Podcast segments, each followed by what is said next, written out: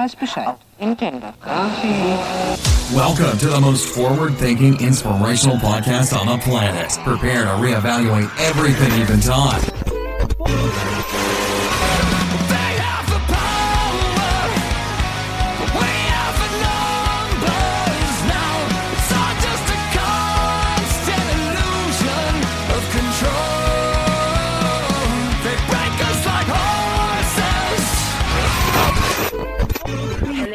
They can tell us we're crazy and we can say well you haven't seen anything yet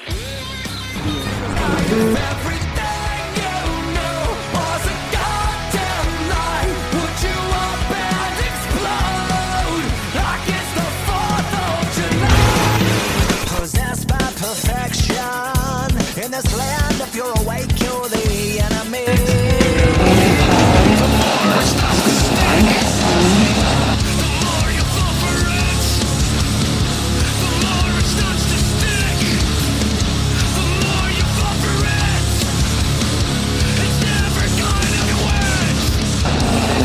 Where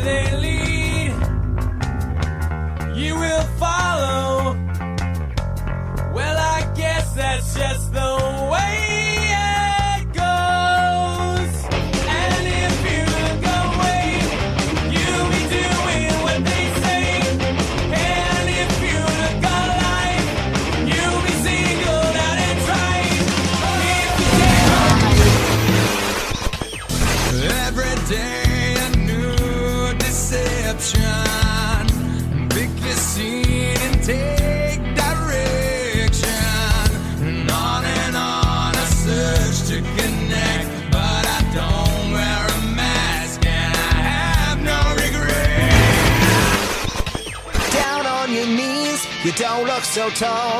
Open your eyes and the empire falls.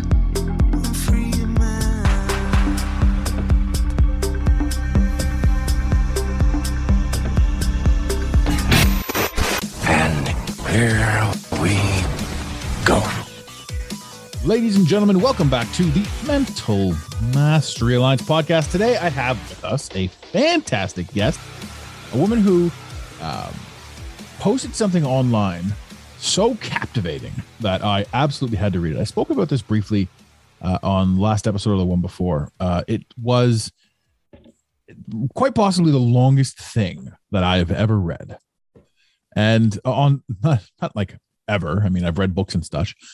This was the longest thing I'd ever read on social media because we all know that social media you have an attention span of about seven seconds, uh, and for me, I I couldn't not I couldn't keep I couldn't stop reading. I just I, I had to know more about this, and this really falls in line with the empowerment that we've been speaking of. You know, first how you know it's it's a crime to be a man, uh, based on society and based on this that that and the other thing, and how we allow so much of what we do to be driven by either the thoughts of others, the energy of others, the, or, or the essence of others.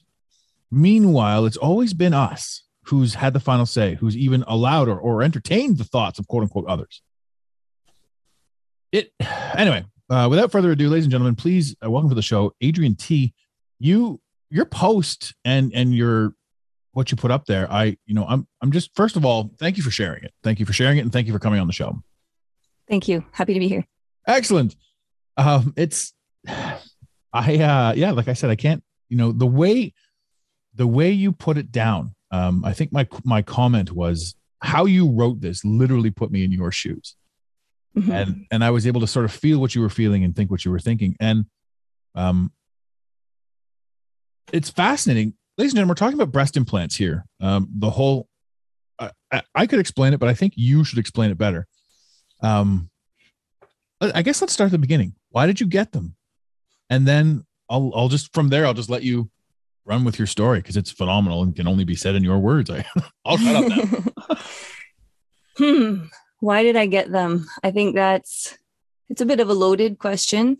Mhm. Um, it roots down in feeling not good enough and feeling like you know answers are external Mhm. and we need to change ourselves so we're we're kind of separate from who we are and we're observing what what is right what we should be doing and using our external stimuli to make the decisions of what's right for ourselves because at some point we don't feel like our decisions are valid um, so i got them because i felt that i was not pretty enough the way that i was now mind you, I was pretty enough. I am pretty enough. I'm told all the time, but I didn't believe it. So somewhere, somehow, somebody might have told me that I wasn't good enough, and I stuck with that and I ran with that, and that became my identity. Mhm. So always looking for external things to change, better makeup, better hair stuff. You know, we're bombarded with tons of marketing about how we should look, what we should do, and um, yeah, I felt like if I changed myself, I would be, I would feel better. I would look better when we feel good. When we look good, we feel good. You know, we have this uh, idea of all these things that it's going to be better when in the future this is going to happen. I will be better when I do this, and I will look better when I lose five pounds. And constantly living in the future, doing all these things to manipulate ourselves and ignoring how we're feeling right now Mhm. and dealing with those emotions that are inside us that are leading us to make these insane decisions, but we're not anchoring in ourselves. Right. We're letting the externals make these decisions for us. So if friends of mine were out doing it, oh, then I should do it too, because that's that's what we should be doing right now, you know, kind of keeping up with the Joneses situation. And um, I was jealous of girls that had that had bigger boobs or that had smaller waists or that looked better. And I was more athletic, so I didn't have that physique. And where were you? Where were you in your life when you were having these thoughts? Like, how old were you? Mm. like the first first time it ever happened? No, I, I, mean, was little. oh yeah. Well, I mean, you touched on something huge, uh, and that's, you know, maybe somebody told me at some point. Um, but I mean, the course of of all of humanity, for the most part, there's there's two motivating factors. If we feel we're not good enough, we'll do something to become better, Mhm. which which is technically growth, right? That's like, oh, you know, I Mhm. can't run this fast, so I'm going to run faster. I can't lift that much, I'm going to lift more. Mhm. That all that stuff makes sense. Um, and then that's where that's that's human nature. So that's how you Mhm. grow. You know, you learn, you become better. Um, and then there's then there's the the bastardization of that, which is you know if I buy this makeup or if I you know, I think one of my favorite quotes and and you touched on it earlier too. Again, you had mentioned you know while I was writing this, do I, you know who who am I going to offend? We'll get onto that later. We were talking about that pre pre uh, pre show. But I laugh because a lot of the stuff that I've done on this show, I, I was at the very beginning of this show, I was like, I don't really want to offend too many people, but at the same time, I want to show things. And you, what's that saying? You can't you can't do something without cracking some eggs. Can't make an omelet.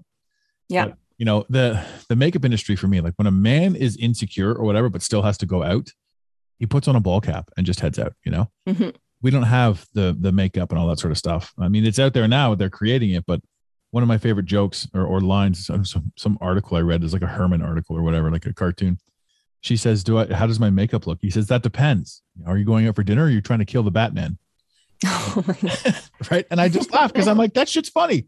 yeah. And eh, but it's it's society that says, you know, do this, do that, go more, go harder. And look at the main shows, right? The main shows are like keeping up with the Kardashians and the real housewives. Mhm. People think this is reality. Yeah. And this is this is one of the, the the worst things. So when you're talking about you as a kid, you know, you have to think like there's a little bit of that out there where somebody said something, but your childish mind took it a certain way and just blew it out of the water. Mhm. Not just you, all of us. All of us are victims of how we speak to ourselves. Um, Absolutely. and so I guess, yeah. So what, what I guess the, my question was, was like, when you decided to get it done, you know, you had accomplished stuff. You, I, I think in your post, you had said you would, you already had both kids Mhm. and then you had the surgery. So I, I don't need to know how old you were. Let's just say how many years ago was it that they went in? Seven years Seven. to the day. It was taken out on the same day they were put in. That's fascinating. Yeah. Um, and completely quote unquote by chance, but an absolute sign, right? I believe so. Yeah. Cool. So seven years ago, you're in a mental spot where you're like, explain seven years ago before you went in, before it all, before you had the operation.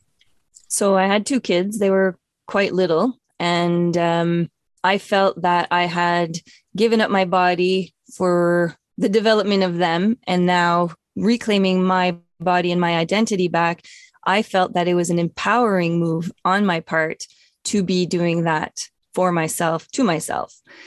So at that time, I didn't think that I was doing anything wrong. I actually thought that this was, you know, a treat for myself, a way to reclaim my body back and and take care of me because I had just felt that the last few years before that was, you know, given to my children. My body was given to making them. It had changed as a result of that.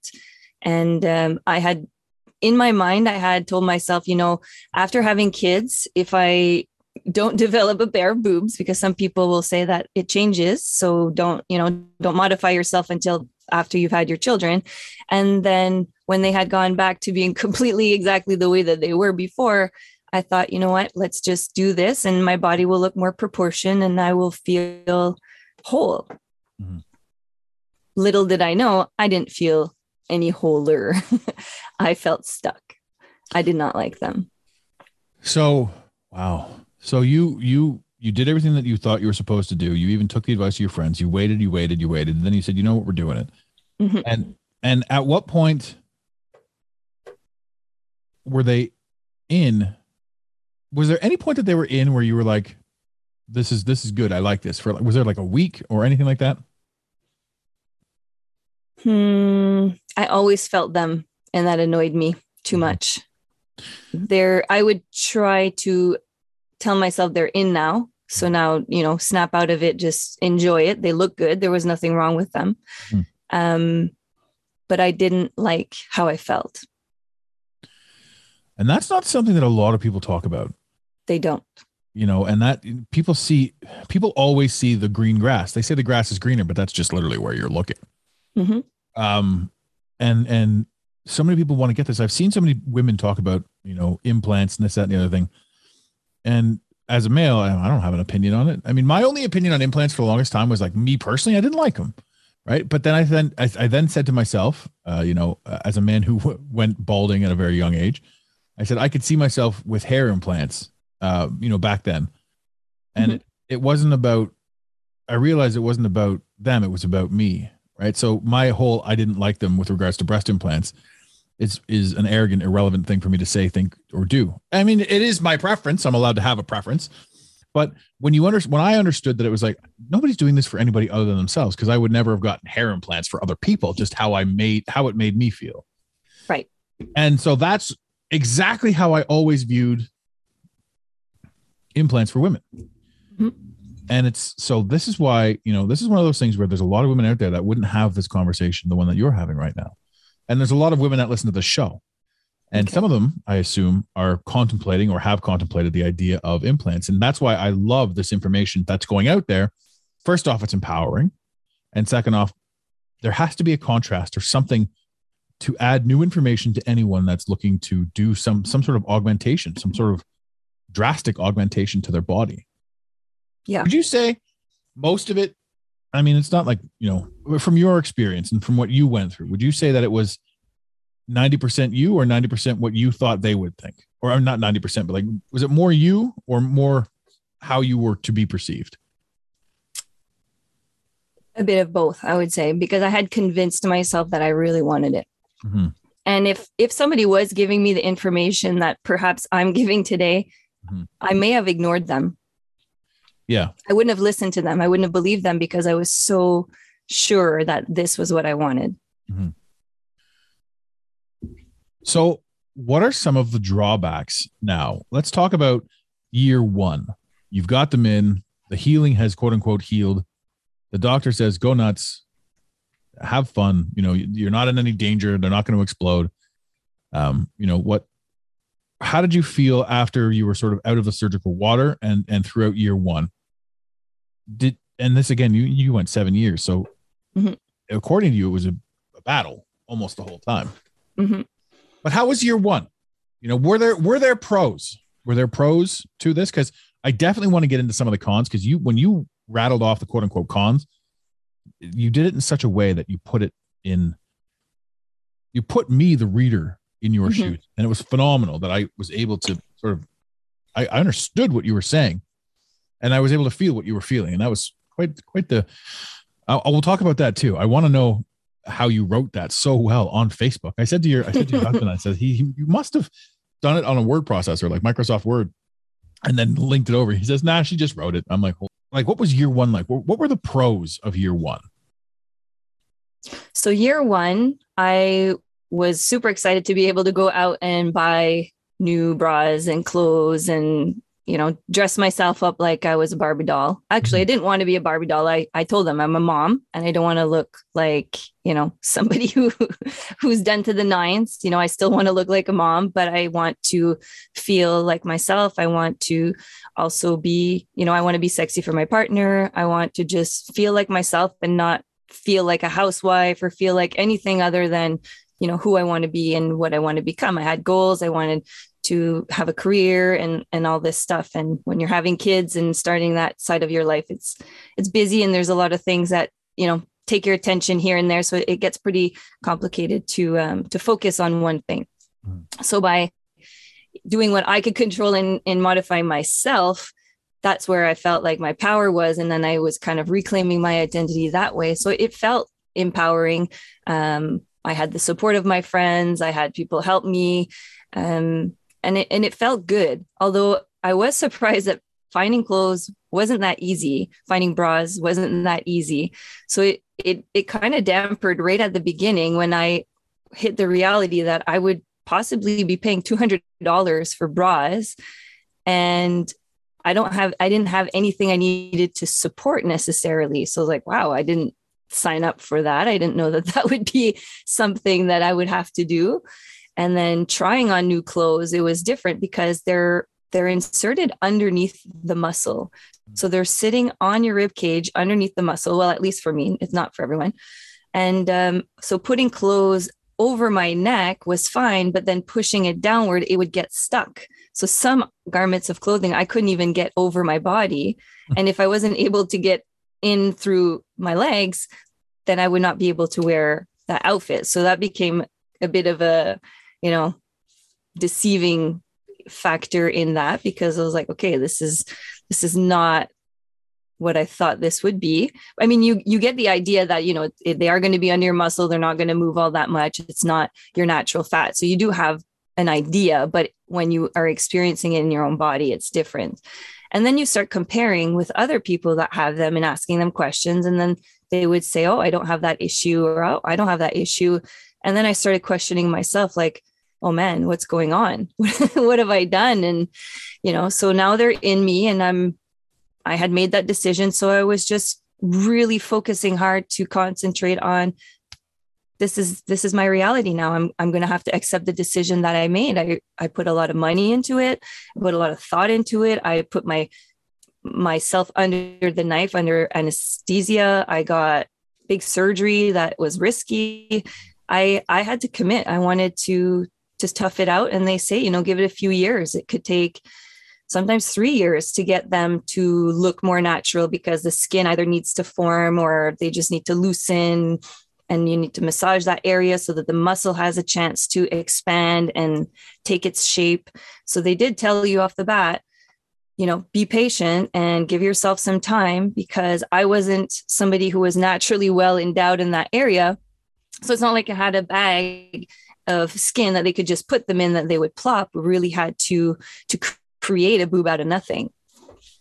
And that's actually So- something that, that you know that can be touched upon. I mean, there's so many variations of implants that that that can be done. Yes. there are women that have a large breast that they, they get deflated after childbirth and that sort of stuff. Mhm. So, you know, you're talking about them going in under the muscle, and I've never, I don't understand how that would work. Like, what that would that would change the way you lift things up. Absolutely. Absolutely. So, So you can't train somebody to know how that is going to feel like because when you're lifting something, it's not, you're not lifting against something on the outside, you're lifting against something on the inside. Hmm. And I don't think you can mentally prepare somebody for that because you can't guarantee how they're going to feel with them. um, uh, you know, as a you know, we're, we're all humans and we've all got pecs and we've all got a chest. And Mhm. I'm thinking to myself right now, I mean, one of my favorite moves, and I know that you're um, extremely active. Mhm. One of my favorite moves is uh, the deadlift and uh, the bench press. And people will say the bench press is terrible, the deadlift is terrible, but you know, I don't care. I'm telling you, the deadlift is one of the greatest thing that you could possibly do, and that is a lot of that is is pack from stress from lifting. I couldn't imagine. s- As I sit here and, and, and as I'm forced to think about it now in my pack, Mhm. I'm I feel the tension, and everybody knows what um, you know what you're talking about when you talk about like the pump or whatever, where your muscles are just really inflated properly. Mhm. That's against bone. So if you were to give yourself a solid workout in the gym, you Mhm. now have an entirely different set of mental parameters with regards to your body. Is that would that be safe to say? Can you rephrase that? like your I'm I'm thinking about the muscle. The muscle grows against the bone. So your natural resting spot would be muscle bone. Muscle grows Yeah. over bone, strengthens you. But now Yes. you've got you've got something in between muscle and bone. Yes, So a big now- something. It wasn't Yeah. a little something. It was a big something. did you did you ask them why they went under the muscle? Did that ever come up? It, because I didn't have the skin on top, it Okay. wouldn't have been an option necessarily. So there are people, especially those who do a lot of muscle lifting, that will go that route and put it under their skin. Um, but then there's there's a, a whole bunch of different reasons why you would or why you wouldn't. But for me, because I didn't have the skin to go into, it wasn't necessarily an option because it, they didn't have anywhere to go. So we had to build a boob out of the chest that I had and inserting it underneath the muscle gave it a place to go. Um, and then the skin would stretch and develop over time. So in the beginning, it was my skin was getting stretched out like into an oblivion because I didn't have the skin required for that size of an implant. And we chose an implant that would suit my body. It wasn't that I wanted to go like super huge or anything. I told them I didn't want to look like a porn star, that I had two young children and I I just wanted to to feel better about myself and look more proportioned because I was insecure about my belly that, you know, had had two kids, I was loose and here I was thinking I look hideous and I wanted to fix that. right? Um that's yeah. totally ignoring that I could eat better, exercise. And I knew all these things because my education is in health sciences. So I, I knew all of it, Mhm. but I ignored it because I didn't want to. I didn't want that.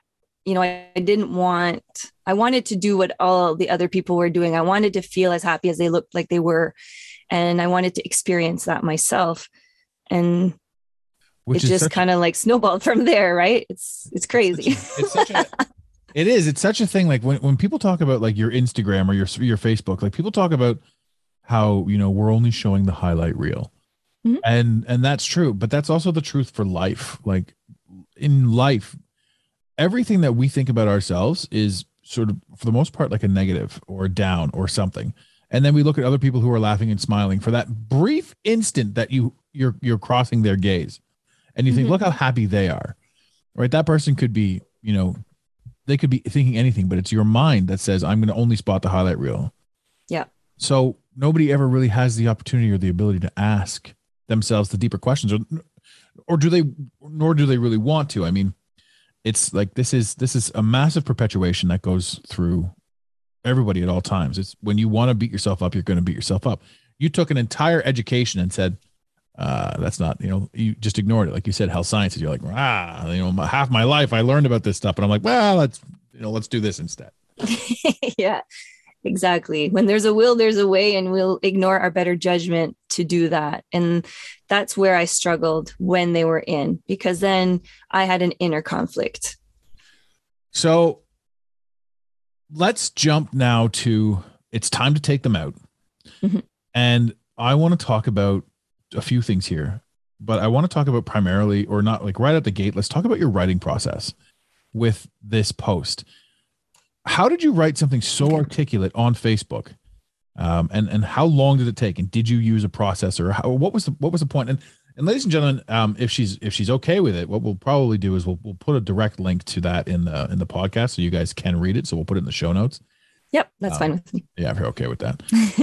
but it it it was such a such a solid post, and this is this is definitely a coup to your writing acumen. But how did you write that so well? And and what were you what was going through your mind when you decided to, to put something so personal out there? And again, I mean, talking about so personal, you're on the show right now talking to thousands of people, Mhm. and that's really cool. Um, but It's very cool. and I hope I hope that this episode helps a lot of people. You know, me too. just understand things about themselves and what you know what they may think see or do maybe ask one or two more extra questions before surgery and and that sort of thing but back to you writing writing that post had to have been something monumental for you as well the act of doing it yes it was it terrified me to to share this because i knew that it would it would cause a rift. It, it would upset people. And i needed to be careful about how i was going to deliver it because it is personal. And i didn't want to come out as a preaching you know this is bad don't do it because i feel like there's so much of that on the internet right now that we're not we're losing the connection with people on a more intimate level. And because of the highlight reel, like you're talking about, people don't know what I'm going through. They see the pictures, they see that I'm I'm happy, I'm smiling, I don't look like I'm in any pain, I don't look like I'm suffering at all. So it would be a bit of a surprise to just start posting pictures of myself and I'm looking completely different. I mm. felt like this was an opportunity to give some context without being like, hey, look at me. I got, you know, I got my implants removed or start waiting for the why do you look so different, you know, kind of thing. I said, I have an opportunity right now to share something that I think could could help a lot of people because they definitely don't talk about, you know, the side of implants of living with them or the, the struggles you may have with them and you know they give you a paper to read when they sign your consent form and you know all that on paper but it's different hearing it from somebody who's experienced it in real life Mhm. And i wanted to to touch on that because you know maybe there's a stigma with it maybe there isn't but there's definitely no conversation about taking your life back to save your life because you're not feeling well and the decision i made 7 years ago i was working a desk job is quite different than what I'm doing today, where I'm physically active and I've moved to a farm. So I'm doing a lot of physical labor and less of, you know, crunching things on a computer. Mhm. So my day to day life looks entirely different. Why would I need to be a prisoner in my own body if my body is causing me pain? Mhm. Right? My lifestyle changed. So why would I need to be trapped because of a decision I made seven years ago in fears to disappoint everybody that I had to convince seven years ago, this is why I want to do it. 100% I lost friends when I did that because they they saw me as a different person. I wasn't in integrity with who they who they knew me as. But then I had this selfish side of me that was like, well, so what? This is what I want to do and this is what I'm doing now. And I kind of dismissed that and realizing that, you know, part of them were right. I did lose myself along that way, but I wanted to just be real. I wanted it to just come from a place of authenticity without hurting anybody, without harming anybody, but also without looking for sympathy because it wasn't something that I wanted to have and become a victim and looking for for attention. I really wanted to touch base on you know who else could be going through this who else has this in their mind and they and they they can't get anybody to talk to them about it right and so I received a lot of private messages of people saying, you know, thank you for sharing that because that really helped me today. And that was why I knew I was doing it. It it was terrifying. I cr- I would be crying when I was writing it because it was it was coming out. So many words wanted to come out, and it, it- the day after I would look and it's like, okay, that's too much. I'm rambling and this and that. So I did do it on a processor, but it was on my phone. So it was on my Samsung Notes. Hmm. It's still on a small screen oh yeah yeah and I read it over and over and over. And then, you know, I would I would try to put myself in the reader's shoes and see, okay, am I am I going on a tangent where now I'm telling people what to do because my intention was not to tell people what to do. I just wanted them to know what, what I lived through so Yeah. that if they're going through something, they can also feel comfortable, not necessarily sharing it, but just knowing that, you know what, I don't have to be stuck in something that I don't want to. You know, I wanted to inspire that if you need to change something in your life to make it better, then do it. Don't wait for other people to tell you what to do, tell you how to do it, tell you that you, you know what, this was your choice and you have to live with that consequence. That's one thing that I think is recurring these days Oh yeah. is that phrase, you know, there's consequences to choices. And I felt that, you know what? No, if you want to change something and you need to because your body is screaming bloody murder, then you need to do it. I, if I was waiting for a doctor to tell me that I was sick, I would have waited a long time. I wasn't sick. Yeah. There was nothing about me that was sick on paper. I went to check it out, but I wasn't feeling well. I wasn't feeling myself. I was cranky all the time. I was tense Yeah. to the point of like wanting to jump out of my own skin. And for a long time, I was looking for external sources again to fix that. Oh, maybe I need to work out more. Maybe I need to monitor my food intake. Maybe I need to just go out for a walk. Mhm. I even quit drinking alcohol for since it's been a year and a half now. I haven't drank at all. And I You- thought that that would have been the answer. And then I would have felt m- miraculous, but it didn't even do the whole thing that I was looking for, although it did help a lot. Oh, but not enough. Absolutely. Not enough. On that on that token i mean one of the things that i absolutely preach with anyone that i work with is to is to give up drinking just for 60 Mhm. days to see how you feel and our mutual friend went ahead and did that and Mhm. you know so you have you have witnessed that would have been about a year and a half ago too maybe a little bit more Mhm. um, but i mean that that in and of itself changes a lot oh life changing in in such a positive way it's Yeah.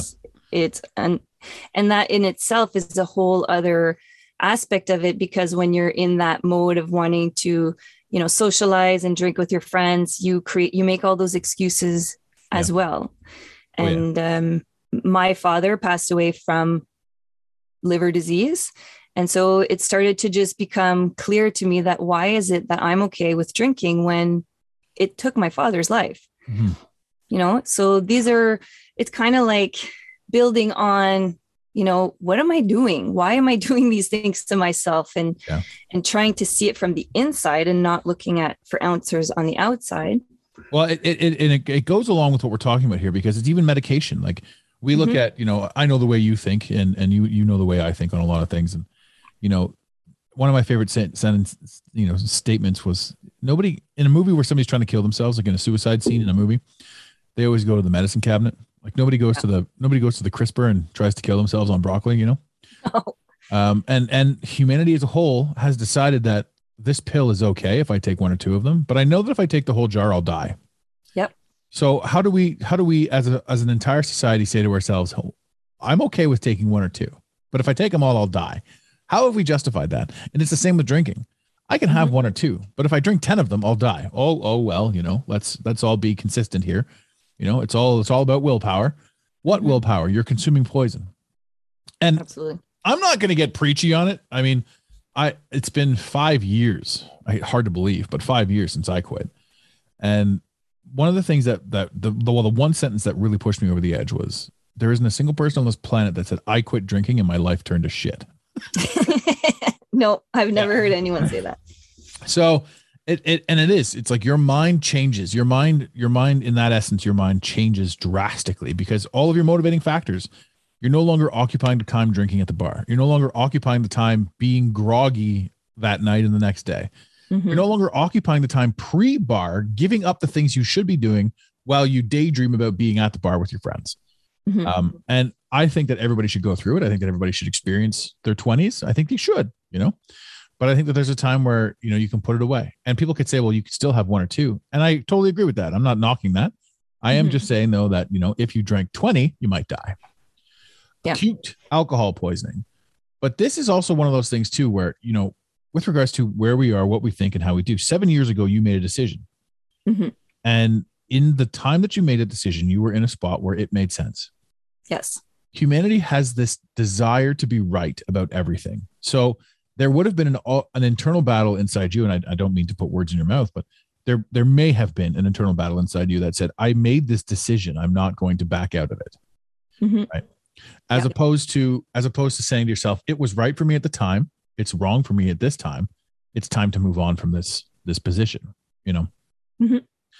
and he we can't seem to do that we're so desperately in this this desire to be i made the right decision well sure you did and and this is one thing that a lot of people will forego if you're listening right now and you have implants and you've been thinking about getting them gone when you made that decision it was the right decision for you to make because it Mhm. it created the version of you that understood what what you went through Yes. and now for you, removing them was the right decision for you to make because you, seven years later, are an entirely different person. Absolutely. yes. And Very and- much. exactly. So as we sit here and have this conversation, to anyone listening, you are not the same person that you were when you started listening to this show because you've taken on new information. Mhm. If you've ever had an issue with anything, whether it's drinking, whether it's body image thing, you know, whether it's any of this stuff, and you're making these decisions for yourself and you've made a decision, understand that you're not, nobody ever anchored you to anything that you ever decided to do. It is okay to change your mind. Yes. I I don't know. There's there's so much more of the story. So tell me now how you feel. So they've been out now for a little while, and Two weeks. Two weeks. She Yeah. says, "Listen to her. So cheery. Two weeks. and I don't miss them at all. Like I thought I would, you know, have them close by and reminisce and all that stuff. And they are just in a bag in my room as just something that I can just, hey, put in someone's hand, feel how heavy this is. And it's just like, I don't have to carry this anymore. how heavy was it? Five pounds. Each No, no. They were like probably two pounds each. two two and a half. Yeah. Wow.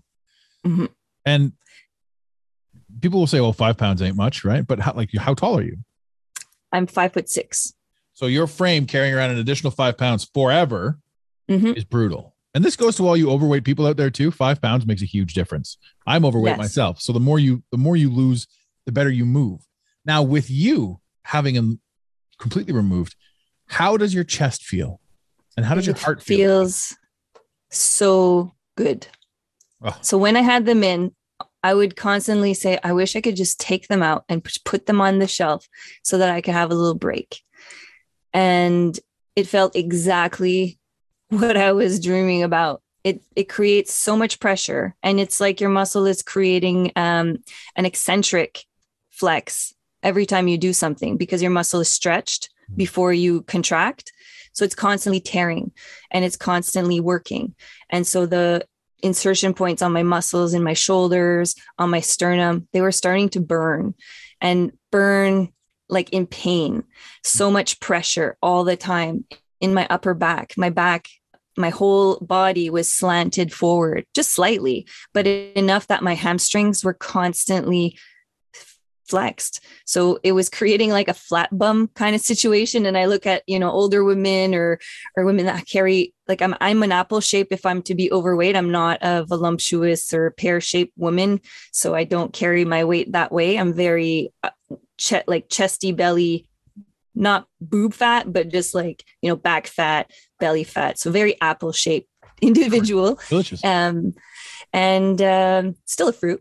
Yeah. still a shape but i would it would lean forward. So that this is the type of body that we have in my family. So i look at like you know the older ladies and that's what they do. They they are they're leaning forward to support the extra weight that they're carrying around their abdomen. And so their hamstrings are perpetually tight. Their lower back is always you know tight. And I got to experience that and I'm like, why am I getting flat bum? Mm-hmm. But it's because I was always leaning forward to to compensate for this weight. And now that it's gone, my hamstrings have fully relaxed, my shoulders have fully relaxed. I have mobility in places that I haven't had in years. And like my my I was able to reset to like a default, like as if my parasympathetic nervous system never had a chance to kick in to relax my body. Hmm. So I was always under a perpetual stress. So were the implants making me sick? Medically, directly, no. But the stress that the environment of my body was creating itself was causing so much harm that it was giving me prone to injury, um, fatigue, adrenal fatigue, just brain fog, all of these things. And now it's wiped out, gone. overnight. I slept like a friggin' baby the first night I had them out, like stitches and all. It felt better than feeling what I was feeling before going to have them removed. That's amazing. That's amazing. I mean, what you're talking about there too, a lot of the things that you're talking about there, and this is something that people don't look at is, you know, I want to go to the gym, I want to get fit. You just spoke on an entirety of the benefits of functional pattern fitness. Mhm. And functional pattern is like, you know, what, you know, why do I have a flat ass? Well, you're arched funny. You've got a, you know, you're pro lean. You're, you know, there's so many things that that one twinge can change all of this stuff. Yeah. Right. And that's, you know, that's that's a huge thing. Like me personally, I suffer from something called TMJ. And it's a Mhm. shame because TMJ affects your jaw. So like if you, I don't know if you've ever stressed out your jaw, but Yep. it so I'm I'm when it flares up, I get like a month long permanent stress on my jaw. And that comes from how I do my functional patterns. So I laugh now because you know my my my my my, my money maker is my mouth, and when it hurts, it's offensive to me. yeah.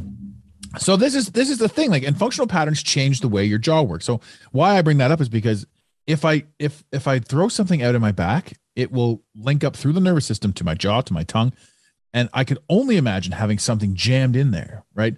So when you pulled out, and again too, even though there's nothing on the the saline bag or anything like that, uh, your body will naturally try to remove a Mhm. foreign something.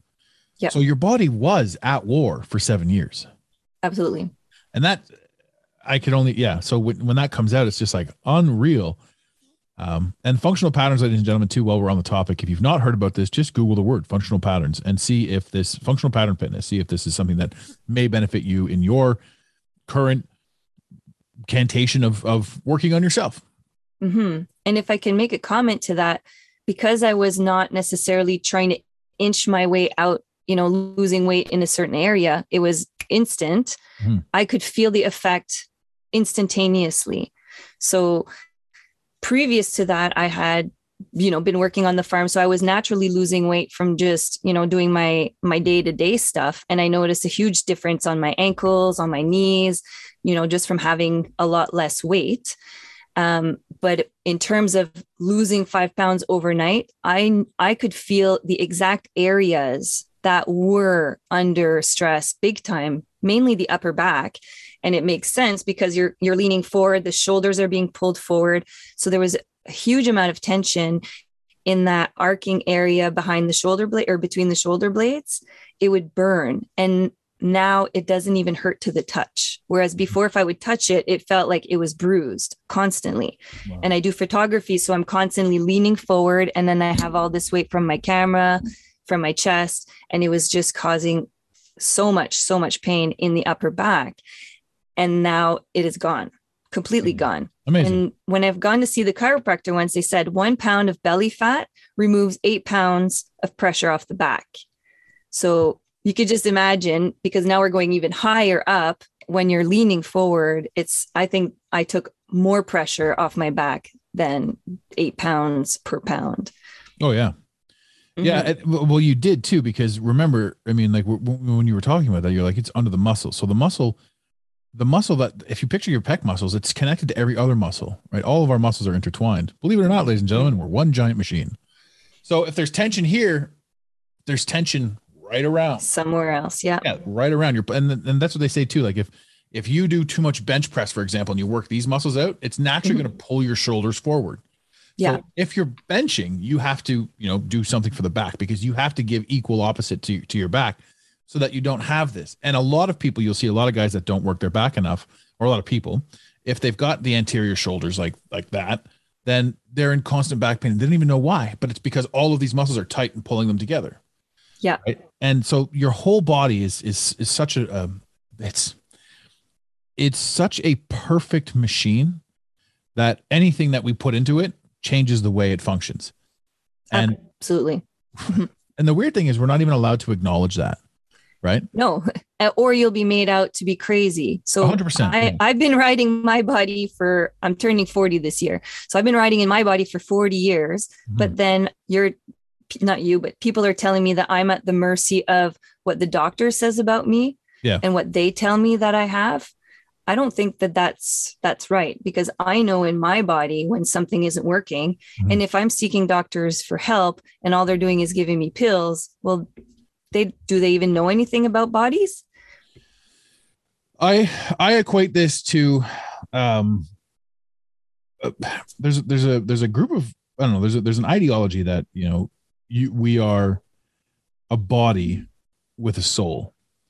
Mhm. Um I firmly believe that we are the soul riding in and around a meat suit. yes So this confuses people, especially when you use the term meat suit. But that's, you know, I got that from uh, Supernatural, the old TV show back in the day. I like it.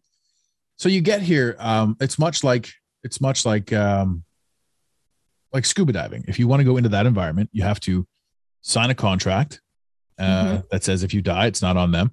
Um, and you have to sign a contract before you come here. To me, uh, I'm very familiar with the term soul contract. I'm not sure if you are. yes I am And so you sign your soul contract, you put on your meat suit, and you come into this environment. Just like if you go scuba diving, you sign your don't you sign your you know your your contract, you put on their suit, and you go into their environment, the corral, Mhm. what have you. And when we understand that we're in a perfectly well-oiled machine, you know, if you want to equate it to something much simpler, it's like when you get into your car. You can get into your car, and it's it's not you. You aren't your car. You're in it. And you're riding around and you can take it to the mechanic and you can say to the mechanic, it's making this noise, it's doing this. I've had this car for 20 years. It's pulling a little bit to the right, and you probably can't tell it, whatever, but I can tell that it's doing something different. So the mechanic will look at your car, run it through diagnostic, and tell, tell you you're crazy. There's nothing wrong with your car. Mhm. Right. But you're telling them that you can feel it. So when somebody says to you, you know, you the doctors know more than you because they've studied it. No, no. That I every single one of us is different. There is a blanket Exactly. approach to everything. I'm also of the firm belief, and this is the kind of thing that gets me in trouble and, and Facebook jailed. all Eastern medicine is designed to keep you broken. Even though now it helps, people are like, well, no, I take these pills and it helps me now. I'm like, yes, that's because of uh, after a lifetime of eating the food that they've made you eat Mhm. and and and becoming the sick that they made you become. You know, yeah so exactly so yes, now there are times where like at my at my stage in the life, that they're like, you need to take these pills for the rest of your life, it's a high likelihood that I'll have to take those pills, or at least do the thing about whatever it is that that changes whatever I'm doing. And for the most Mhm. part, a, lot of people will dismiss that, but it's like fasting, for example, is one of the greatest things that anybody can do for themselves. yeah the absence of things we tend to add and add and add Yeah, when exactly. we just remove then our body can, has a chance to fix itself Exactly. Which brings me back to what you've done. You have Mhm. fasted your body from the foreign objects, the Western objects. Yeah. That not only did the West tell you you needed to feel good about yourself, but then handed you and then told you there was nothing wrong with you, Mhm. you know, when it was all there. So it's funny because, you know, this is all the authority, the people, the things that the people that you turn to when you think, I don't know how to do this for myself. Meanwhile, you're the whole time you know how to do it for yourself. So seven years ago, when you were when you were very much living in the third dimension, implants went in. Yeah. And and now that your mind, body, and soul drift freely between third and fifth, but primarily rest in 5th Mhm. they had to come. They had to go. they had to go Yeah. they were no longer serving me Yeah. And and and even the Bible says get rid of what no longer serves. Mhm. You know, I don't know if that's true. I may have just made that up. I don't know. But it's a good book apparently. So and it's still amazing that we will still seek other excuses before the obvious one. Yeah. Because what was interesting about this is that because it's under my skin and nothing else about me was was sick, Mhm. I had to decide to get myself cut open Yeah. to to be able to take them out. So the psyching yourself to go through a surgery to remove something you know you're you're entering a risk that i could be getting sicker from another surgery than if i was to do nothing Mhm. so that was part of the the struggle to decide do i do it or do i not do it? Do i hate them enough to or am i discomfortable enough to want to go through pain on top of already being in pain and then having another healing session? Uh, we don't know what that's going to look like. You know Yeah. it could have it could have when they opened it up they could have been like wow these are you know destroyed. Now we have to do all this cleanup. Luckily it was the best case scenario and there was no issues. So we had them out in time I didn't have to deal with that. But surely some people will open them up and see that, oh, they, you know, they they got torn. Now we have to go in there and clean. And that's a very invasive surgery and can be even more dangerous. And so you're, you know, you're thinking of all the risks and it, do do I do that? Am I healthy enough to to even heal from that kind of surgery? Right. So there's so many, so many things that go on in our mind. But then where I'm at now is how does it feel? Hmm. Does it feel right? Does it does this feel good to me? So I had to imagine how do I think I will feel all said and done when I'm healed. And to me, that felt right. And so it was easy for me to make that decision at that point to, okay, let's just go for it. Now, was I worried that like all the COVID stuff would delay and all that stuff? Sure. But I made the calls and we had the consultation and then I, I left it to chance. And then they called me on a cancellation and said, you want to come today? Yeah. So that was a bit of a like, whoa, now what do I do? Do I like I wasn't ready for that today. I had decided I was going to clean the house, do my spring cleaning, have everything set up so that once I had it done, it wasn't going to inconvenience anybody. Because remember, this is a cosmetic surgery that I'm choosing for myself. Not everybody's excited for you when you do those types of procedures, right? Mhm. It if you're inconveniencing other people to help you because you're handicapped for a, a cosmetic surgery, I didn't grow up in I that would say- environment with people around me. They would Yeah. they weren't super keen on the idea in the first place. I would So say I felt this, guilt. th- I, I honestly, in my from listening to your story, and and I would say that this wasn't cosmetic surgery. I would say putting them in was. I would say taking them out was was mandatory. This was a this Oh, was an- an definitely. must. So this wasn't a cosmetic surgery. I could only imagine, however, knowing what I know about the human brain and- or, or how the, how a human mind works, you know, psyching yourself up for getting it done would have been a whole process. Mhm. Psyching yourself up, knowing that it's going to be two three weeks away, is one solid process Mhm. getting that phone call must have completely thrown you into a topspin. Being like, oh my gosh. do I do it now? And it's just ripping the bandit off. You're like, fuck it, we're going, you know, like, Mhm. and that's one of those things that just really makes it that much more real because I would say having having done what you did and knowing what I know again about humanity and about the journeys that we're all on, there's no version of you that didn't do this. And there's no version of you that that that didn't learn from, grow, and become a much stronger version of yourself, having done exactly what you did. Mhm. It, it was that process. It was the, it was putting them in. It was feeling yourself. It was understanding that you no longer needed this to make yourself feel anything. Um, with regards to what outside society said, like you became a a much stronger version of yourself from the process. Absolutely. So that's you know when they, we talk about pros and cons, people are like, no, it's all terrible. I'm glad they're gone. Fuck it, I became nobody. You know, but that's not true at all. No. The pain, the struggle, the strife, the decisions, the choices, all of that stuff weighed into a life, a life that that seven years later said, you know, we're not we're we're not having it. Exactly. And I have my kids are older now and I want to I want to be a good role model for them. My mm-hmm. daughter is preteen and so is my son. They're only a year and a half apart.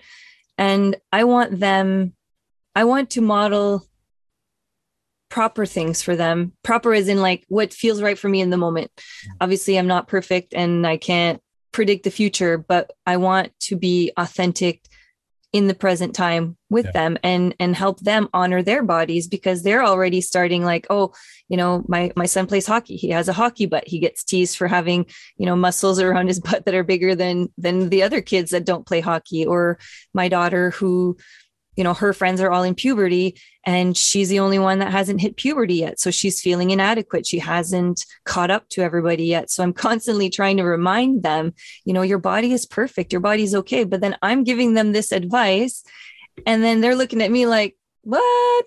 You Yeah. know i wasn't really you know i'm trying to be authentic with them and it was coming from a pure place but i felt like how are they going to believe me if you know i'm giving them advice that i don't even take myself so I felt like I needed to to put myself in that position where you know what? I'm going to be I'm going to show them that when we make these decisions it's okay to change our mind. And now with the the kids that are super confused about like sexuality and where they're going with what I feel like there's an urgency for me to to help them feel how they should be feeling and not let themselves be influenced. Because in my generation it was breast implants. Now it's like botox and fillers and all that. And i don't know where it's going but it doesn't feel like it's going to be any better than that No. you know? So i want them to make good decisions and trust themselves but have the a role model that did it before them to be like okay you don't want to do that. Yeah. right? Well, I know that your kids have um, a a leg up on a lot of things uh, with regards to the way uh, you guys both think, and you know, there's there's so much that goes in there. And I'm thinking to myself, like you're talking about your your daughter and how all of her friends are hitting puberty and she's not. I'm thinking to myself as somebody who's who's lived through a lot of stuff that that's actually a massive bonus. Because that- totally That well, that means that that what you've given her and and what she's been eating and ingesting over the past little while hasn't been filled with all of excuse me all of those unnatural hormones No, and this we knew. We woke Yeah. up to the food industry stuff like way before anything else, yeah and you know they still get their their fare of, of treats, but they definitely are not drinking you know boosted hormone cow's milk and and that type of stuff. Now we're getting to drink natural cow's milk because we have a cow that's giving us milk. yeah Um, but we've changed our our lifestyle to be able to have more health. Yeah. So eating better by growing our own food, raising our animals that we're we have for pets and for meat. So it was like we're we're doing all these changes to to benefit our health and our lifestyle and to you know get off the devices and and constantly being on TV because it doesn't feel fulfilling for our life to just constantly be plugged to you know a television and and whatnot and so again it, it just didn't match where i was going. And i was like here i am walking around with these big implants and i'm on a farm in my in my rubber boots. And i felt like i look so ridiculous right now. But again so worried about like what i look like. And it's like how do i get this thing out of my head? And so when i wrote my post it felt it felt like the the part of me that let me take in all of the you know the the opinions of others.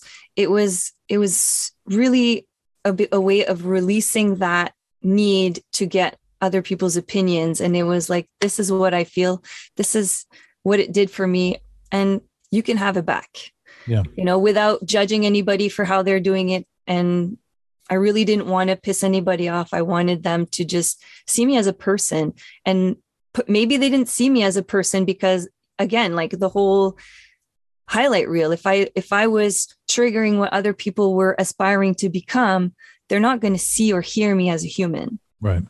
And this is where i want to reclaim because i also fell for that you know materialistic chasing all these dreams that were my parents or whoever put these ideas in my head. Once we got there we're like what are we doing? We're not accomplishing anything. We have everything that our parents would have dreamed of. And then we're just like that's it? Like now what you know? That- so it the- was- the funny thing about that is like that that that moment you just described is my 100% client avatar. So Mhm. people are like who do you you know who do you work with normally? And i say well ironically i work with the person that achieved everything.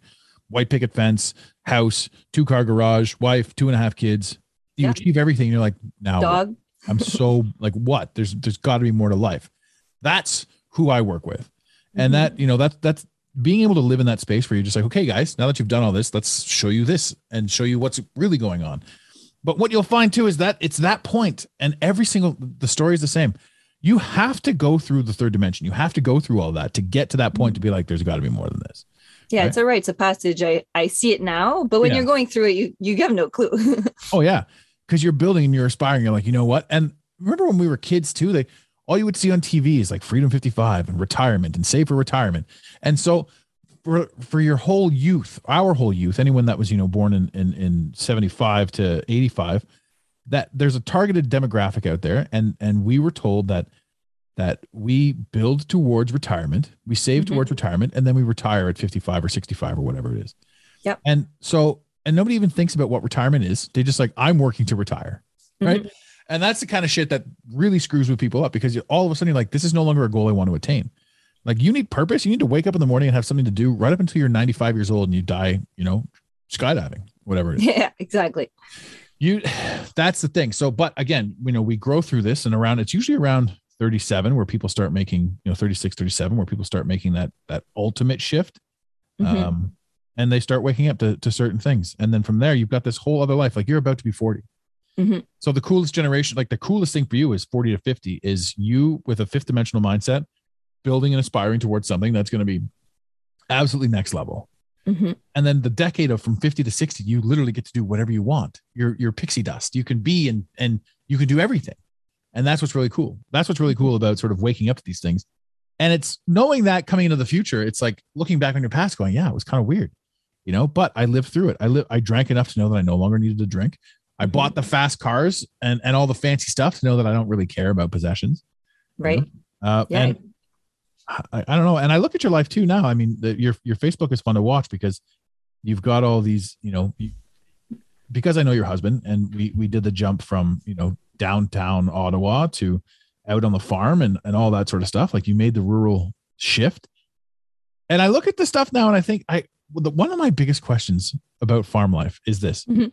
How do you differentiate between like at what point on the animal spectrum does it go from edible to pet Oh my god. like it's it's got to be for somebody who's compassionate like you look at the cows and like there's no difference between you and a dog like i you know i Oh. don't want to i look at this stuff and you fall in love with these guys and you don't want to eat them like you you, you posted recently about the baby pigs and i'm like "Hmm, bacon bits you know but you know like it, it's a joke but i mean i gave up bacon a long time ago but they're adorable they are Yeah. this adorable creatures. Like how am i supposed to eat this thing?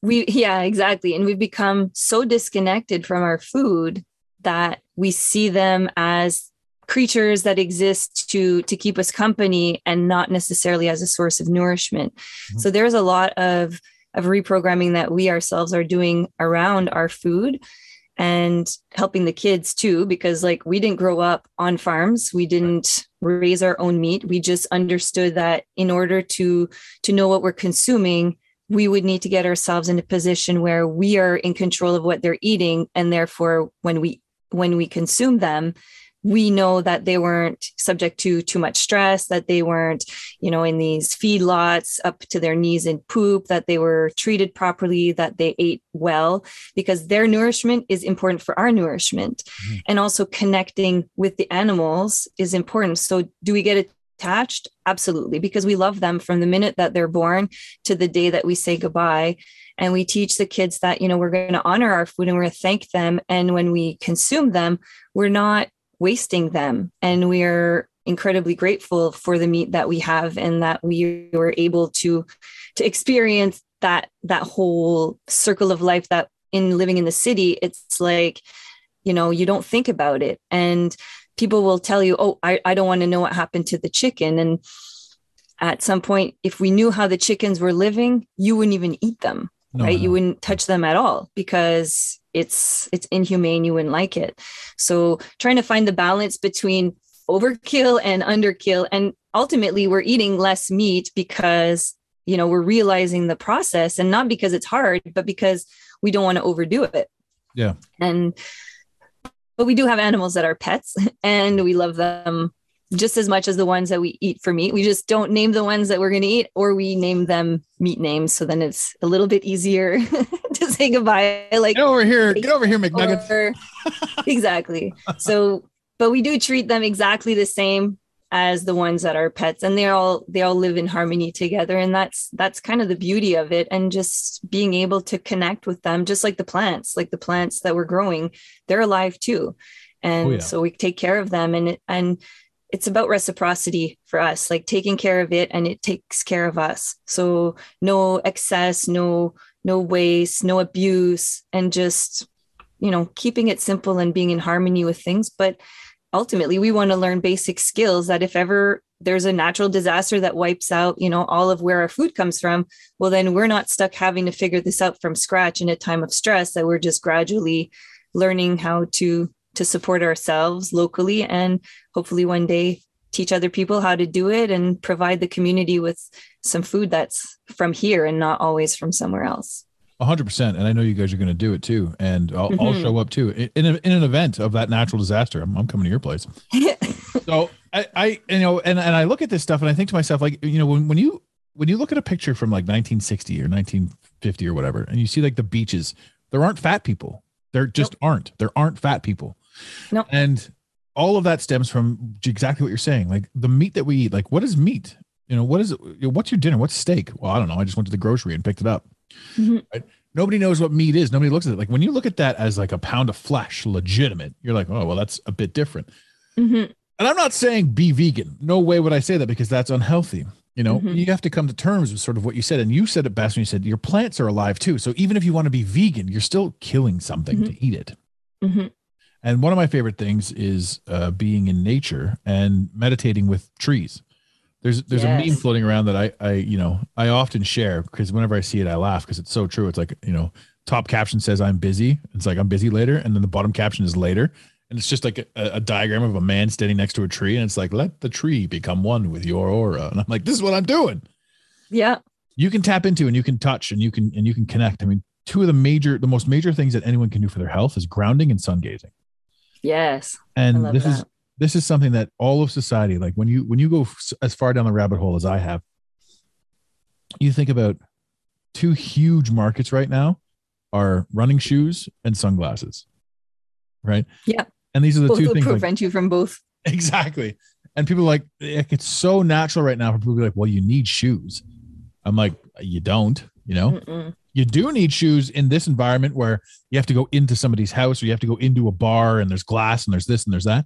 But the true environment is, you know, out in nature, you do not need shoes and you should not wear sunglasses, even No. though, Or With- sunscreen. Yeah, sunscreen. and, that's another one too. People are like, the sun gives you cancer. It's like, well, it's kind of more like the sunscreen gives you cancer. And the sun in moderation allows you to live freely and with more power and vitamin D. Uh, but that, you know, that's not something you could just go ahead and tell somebody. That, no, because the the the the media and all that have programmed us to think that these things are bad for us. Hundred percent, and that's you know that's another narrative push that that we discuss here. But I mean, I could have you back on the show and we could talk about all that stuff for sure. We we would Mhm. have a lot of fun with that. But I mean, for where we are and for what the topic was on this one, how is there anything that you anything else that you wanted to include with this? Because I mean, we covered a lot, and you you know you poured your soul out, and uh, thank you very much for that and for being here for sure. Yeah, thank you for having me. Um, I think a big takeaway was, you know, lean into that fear and find out where it really stems from. So whether it be whether it be about implants or anything, and you know, kind of sit with things before, but like it it became clear to me that I was ready to sabotage my own freedom because I was afraid. You know, I was afraid of how I was going to feel, but I was also afraid of what it was going to look like because at this point I had perfect boobs and I was about to go and take them out. And now I could have been disfigured forever. And that kind of gave me a bit of a shock for, for a few minutes because it was like, what if I don't like them? You know, then what am I, am I going to be, you know, what am I going to think of myself? Am I going to want to hide myself? You know, thinking like worst case scenario. But then I had to come back and be like, no, like this is what you this is what you wanted. This is how you feel. You know, just deal with that when that happens. But freedom was right there. And I was ready to just back up and say, no, I'm going to sit with my pain longer because I'm more afraid of what that freedom can look and feel like because of the fear. Mhm. So even though I had already decided I wanted to do that, I, I caught myself almost convincing myself not to do it. Mhm. And that can be real on so many things, whether it be like just deciding to to take your health into your hands. Like if you knew that by doing something, and it doesn't have to be crazy, it doesn't have to be chaotic. We think that we have to go through all these processes and become incredibly disciplined and it has to look a certain way. It doesn't, right? We just have to take one step towards ourselves so that we could feel better. So many people I know are living in perpetual pain with their their thyroids and their arthritis and their inflammation, but they're afraid of choosing themselves and doing something one step at a time, but they will put their trust in somebody else and let the doctor decide for them what the course of action is going to be. Another thing that humanity will do is when you put your, like you said, the ladder there, when you put your trust in somebody else, you no longer have to take responsibility if it doesn't Right. work. Exactly. That's a huge thing for a lot of people. They're like, well, I said the doctor said, and then here I am. It's not on me. It's on somebody else. You know, but there's a million things to do with regards to inflammation and all that sort of stuff. I mean, there are things that you can do, resources that you can look up, spices, all that stuff. But There's where a we plant on this planet to cure everything that could go Yeah. wrong with you. Yeah. And and we fail to listen to our gut Yeah. We fail to listen to our heart Mhm. because we're always in our head and we're always seeking more information and you're going to find information about anything and everything to support the idea that you're thinking in that minute Oh yeah. but your gut and your heart will tell you ultimately what you need to do and it is scary and but if it excites you as much as it scares you then you know it's right Yeah. that's been my that's been a bit of my um that's when i know that okay i have to do this because it's exciting it scares the crap out of me but i know this is this feels right That's magnetism for me. Like you, I Mhm. get drawn to that. There's a saying that I absolutely adore, and it's like if you swap out fear of the unknown for excitement for the unknown, your life changes. it changes Yeah. it changes everything and that's the message that i want to to share with people it's you know the answers are within us. It's just we get told that so many times but we're not guided on what that could look like and how that what that could feel like because either we're medicated or we're constantly distracted. We're, we don't get to tap into it. So if you don't naturally have that kind of system working with you you have to go and look for it. Yeah. and it's not going to be on tv it's not going to be you know in your best friend's mind. It's going to be it's it's deep we have to go look for it Yeah, and step number one on that, since we already talked about it earlier, step number one on that is to anyone listening that that decides that you know this is kind of a, a lifestyle or an ideology or a thought process they want to take on. Go 60 days without alcohol. Once that clears your system after 60 days, you can start making much more fresh and clear choices. And it blows time. people away. They're like, well, I only have one or two drinks. Every single drink resets you. So, and this isn't me being preachy, drink all you want, but I'm saying if you've decided that you want to try something different, 60 days without alcohol, see where you are at that point. Yeah because for me what, without alcohol my mind became more clear Mhm. and i had less anxiety and just less brain fog and you sleep better Oh, yeah. so just that in itself your mind is clearer your gut is no longer under attack so if your gut is if your gut health is good then your brain health is already that much better so absolutely you're right so if you want to make some life altering decisions remove the chemicals and then see how your body you know feels after that because you could have a completely different internal experience Oh, yeah. based on how we're treating our inner environment Absolutely. Absolutely. Um, I couldn't have said it any better. so, ladies and gentlemen, um, we will probably put the liner. Well, I won't. I'll put the liner notes. So the the link to her uh, Facebook page, hopefully directly to the post, will be there. If not, it's a couple of blurbs down. If you guys want to take a look at this now on uh, March 31st, when we're recording this. If you're listening to this years from now, um, you might not be able to find it. But it is a great. Actually, you know what I'll do? I'll probably copy and paste it and make that the the link, liner note, the whole speech. That's what I'll do. That way, everybody can see it. That all of you, ladies and gentlemen, can see it that way. um, okay. So again, thank you so much for being here. Um, I would normally do a sign off now where I share our links and all that sort of stuff, but I'm not gonna. This episode was about you, and I'm really happy that you came on, and I'm really happy that we had this opportunity to discuss all of this. I thank you think it, so much I think it's great. I think it's great for the people. I think it's great for you as well. This was probably a little bit cathartic for you.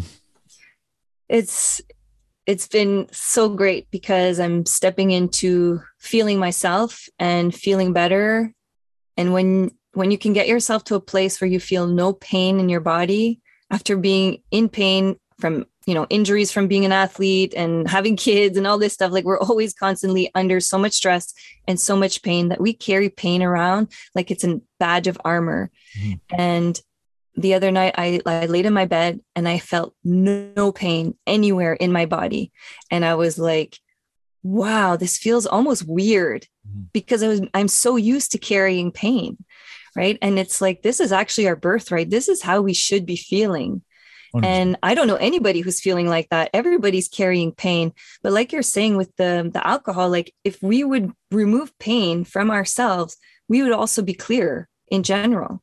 And often we drink because we're in pain and we want to numb ourselves from that pain, whether it be mental or physical, Mhm. but we don't really know that it's not healing us and it's, you know, chipping away at us. But because we're so desperate for some kind of release, it doesn't matter because in that moment that feels right and we're living momentarily when we when we shouldn't be and then we're living in the future when we shouldn't be so ultimately we should just practice being where we are now. But I do understand, you know, all that madness because I've I've lived through it. I I drank a lot, and the people in my family drank a lot. It was very normal, and so it, we never saw anything wrong with it. Yeah. But when it starts taking away the people that you love, then you start realizing why am I okay with it? Because something about it isn't right. And same thing with the implants. Like it, this isn't right for me anymore. I don't feel well, and I want them gone. And if anybody's going to fight me on it, and unless they're paying then they shouldn't have a, a say in it at all. exactly. Exactly. So- And on that note, ladies and gentlemen, in the infamous words of Red Green, keep your stick on the ice. Thank you for listening to today's Mental Mastery Alliance podcast. Let the team know you're listening by using the hashtag MMA and Mental Mastery Alliance. Want more motivation? Be sure to follow online on Instagram at Mental Mastery Alliance and on Facebook at Mental Mastery Alliance. And remember, your perception creates your reality. Make it a great day. You got it, Pontiac.